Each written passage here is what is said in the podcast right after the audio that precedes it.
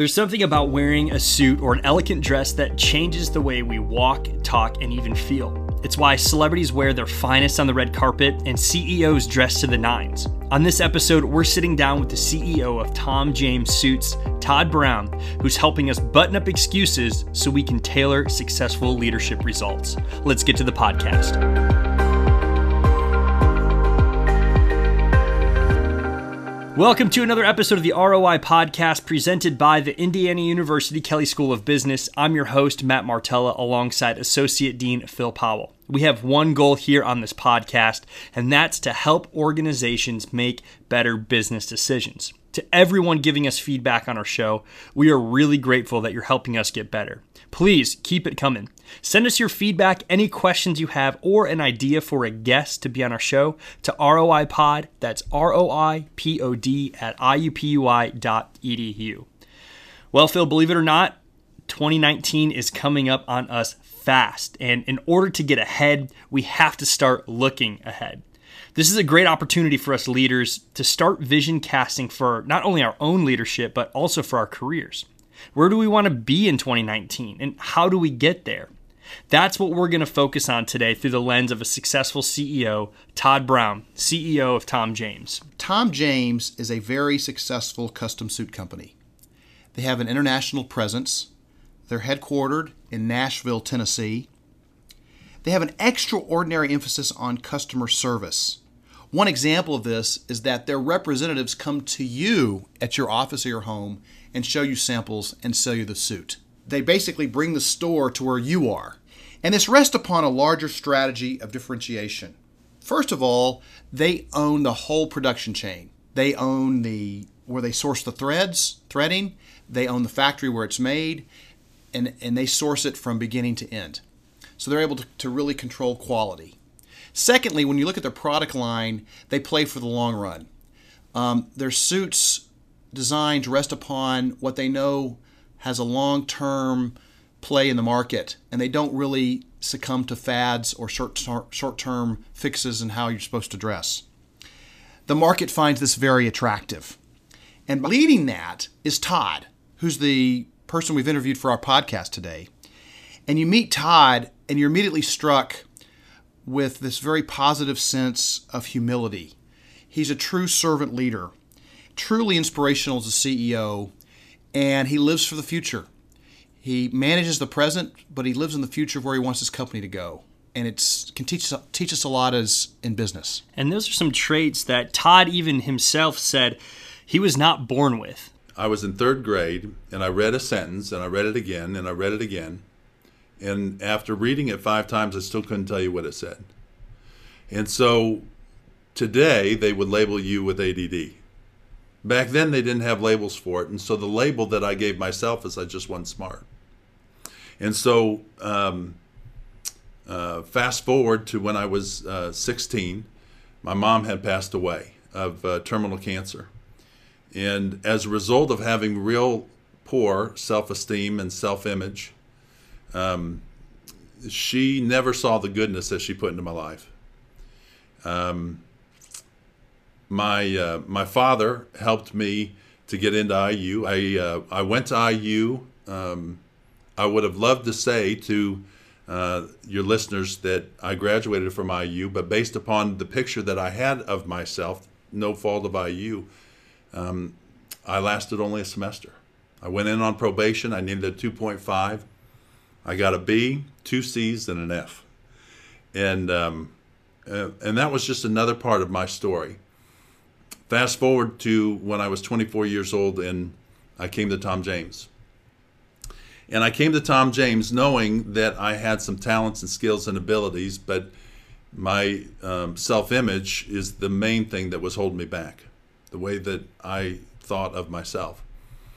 Our, our founder, Spencer Hayes, always instilled in us is that um, you, uh, you need to have real significant goals you need to have um, really good self talk and hold yourself accountable. And um, and I just started based upon the way I was raised was similar to the values that we have at Tom James, and I just started buying into it. And um, and then I I knew that I didn't have Uh, I, I, didn't start at the, the the level that most people that came into Tom James would, and I knew I was going to have to work that much harder. Um, and so I worked really, really hard, and um, I believed um, in what um, we stood for, what our values. I set really, really significant goals. I didn't set a goal um, to be the president of Tom James or the CEO of Tom James.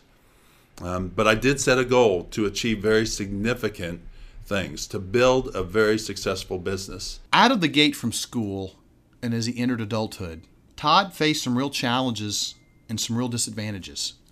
But yet he rose to become CEO of the organization, an organization that's growing fast, but that gave him a chance early on, and he grasped onto that opportunity. And these are some of the traits that we're going to try to pick apart and explore how Todd got to the CEO suite so us as leaders can sharpen up our leadership styles and skills as we set goals for the new year. The first thing is make principled decisions, not emotional ones. All the decisions prior to Tom James, the basis of those decisions was how I felt. And um, and I share this with folks to say that that there is not one good emotional decision any of us can make. Not one. What we need to make are principled or thoughtful decisions. And and when I finally came to Tom James and I started making principled decisions, not how I felt. Principles are timeless, they're truth. When you make principled decisions, if you make a principled decision, it will hold you up. If you violate principles, they'll violate you. That doesn't sound very good. You know, Matt, if you work for Tom James, you get this laminated piece of paper, which I'm holding in my hand right now, which lists eight principles for building a great organization. And this is the title they put at the top of the page for their managers. And when I read these eight principles, and I just picked out one that that that hit me, that I see as universal in many successful organizations, it's come back, it comes down to leaving your ego at the door, right? We've talked about how you can have confidence without ego. That's inspiration. When you combine ego with confidence, that's arrogance. When you have ego with no confidence, that's uh, insecurity, right? People respond to inspiration, and that's exactly what we see in these eight principles here. So the next tip Todd shares with us is we need to lead by serving, not by saying. If you make a goal to be CEO or president, um, it is ill founded from the start. You see, if I set a goal for position of any kind, it is about me. It's ego driven. But if you set a goal to accomplish a certain sales objective or a certain some some level or something significant that you want to build um, the position will take care of itself. If you get into leadership to get you will never get.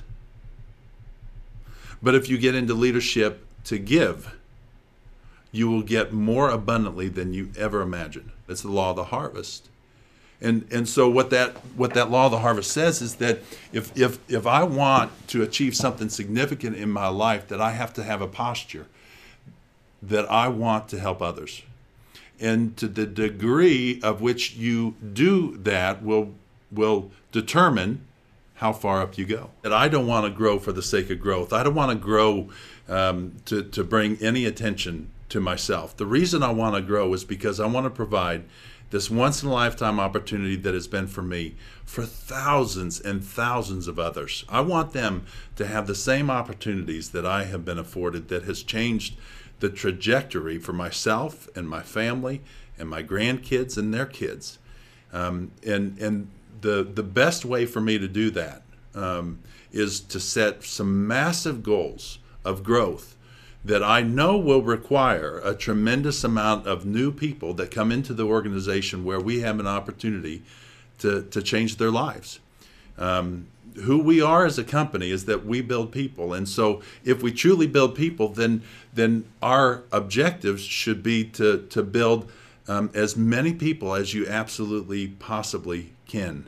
And from the seat that I sit in, that um, I need to always remind myself that I work for the people. They don't work for me. People that come into Tom James, they don't work for Todd. I work for them. The most powerful way to lead is by not reminding people that you're in charge. That's when you know that you're leading through inspiration. When you don't have to tell people what to do. You might give them direction, you might remind them what they need to do.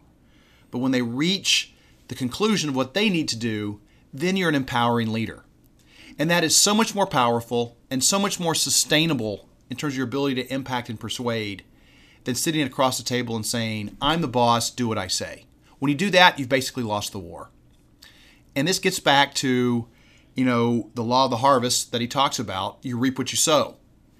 And your followers are going to respond to what they implicitly know they should do when you've sown those seeds of empathy, of listening, all the good traits of a good CEO. So, another tip that Todd shares with us to help dress up our leadership as we enter the new year is to adapt to changing business environments before business environments change you. I remember when Mike Krzyzewski was about to surpass Bobby Knight as the winningest NCAA Division One basketball coach, and um, and he said. Um, um, I believe the reason why I have been successful is because of the mentors that I've had and watching them. And what they have done is that they throughout their careers as coaches they have made adjustments.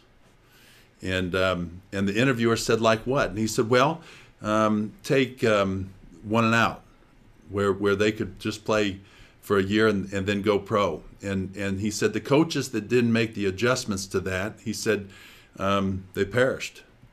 Uh, the second example they gave was um, um, the three point line, the advent of the three point line. There were some coaches that didn't make the adjustments to, to, to, to that change, and the ones that didn't perished. And, and so, what is necessary from the seat that I sit in is that you have to constantly be making adjustments. Those adjustments, um, um, more than anything else, uh, for an organization, what Maxwell says is that everything rises and falls on leadership, and and so um, in in my role, uh, our growth is um, is going to um, be controlled by the um, amount of leaders that we develop, and and so I have to constantly be focused um, with my time and my my energy on developing that next tier of leaders and empowering them um, so that they can uh, take on greater responsibility. You want to be on offense, not on defense. You want to be proactive instead of reactive. You want to be driving your organization instead of being driven by it. And these are choices that you have to make to put yourself in front. Again, by following these great lessons that we're hearing from Todd. Because at the end of the day, if you're not out ahead of your organization, you walk in every day, you're having to put out fires, respond to crisis. That's not leadership, that's just remediation. And that's not what we aspire to be as, as leaders and CEOs. So, next, another tip to dress up our leadership success is to make decisions based on your professional or personal vision. Every single day, I start with um, where we're going the next 20 years at Tom James and how we're going to double every five years and the number of sales professionals that will be necessary to achieve that growth. And um, and so I um, I think about all day long when things come across my desk, phone calls or or conference calls or um, um text messages or emails that or any meetings I sit in. Uh, I ask myself, is this in the next five years? Is is this proposal going to take us um, to be a billion dollar company? And if the answer is yes, then I ask a second question, and that is, is that is it the right time? Because it can be the right thing, and if it's not the right time, it's not the right thing. So you see, it's the rare and unique leader that can deal with current reality without living there. Let me say that again. It is the rare and unique leader that can deal with current reality without living there. And the way that you do that is you look at the things that you want more than the things that you don't want. Think about it from a startup perspective. You know, the whole is it the right thing and is it the right time? Let's say you create this app. It's a medical app that does something great, maybe in medical, you know, uh, organization within uh, patient records. If every hospital in the country wanted that product from you and you're a three man operation, yes, that's the right thing. You want to get in every hospital in America. but the right time with only three people, that's going to be a lot of customer relation issues. That's going to be a lot of probably faults and bugs within the product. And not being the right time could be the thing that actually destroys your company. And I think that's some things a lot of leaders get stuck up on. They instantly say, Yes, this is the right thing. Let's move instead of asking that very next question is it the right time? Behind that, though, is a fundamental leadership philosophy that's really captured by this quote that he offers. It is the rare and unique leader that can deal with current reality without living there. And you can only achieve that if you're on offense, if you're driving the organization. And all this works together. It's a hard place to get as a leader, but if you work hard and you have the mental discipline to get there, you're going to be at the top of your game. So, the next principle Todd shares is great leaders give credit to their team in successful times and take all the blame in failure. Jim Collins, in the book Good to Great, he talks about level five leaders. And I've heard so many leaders take credit for so many good things, and that is absolutely the worst thing that you can do. You see, what, what he talks about there is that, that if anything in the organization good happens, which there should be a lot, um, the people get the credit because they're the ones that made it happen, not you. They're the ones that did it. I believe one of the main reasons why I sit in the seat that I do is that that anything that is messed up, I don't point fingers. That I first and foremost um, look in the mirror. Uh, David Cottrell has a great quote that I look at above my computer every single day, and it and, and it says that until you take 100% accountability, you cannot begin to achieve your goals until you take 100% accountability. Doesn't matter whether you're in a leadership role or whether you're a student, doesn't matter where you are. It's not your parents' fault. It's not the neighborhood you grew up in. It's not the country. It's not it's not the school. It's it is you take 100% accountability and once you do, then you can begin to put things in place to achieve your goals, dreams and desires. When there's a problem that arises, your first inclination should be to look at it as a process issue and not a personal issue. Because it's very easy to ascribe bad intent to someone who's just trying to do their job in a failed process.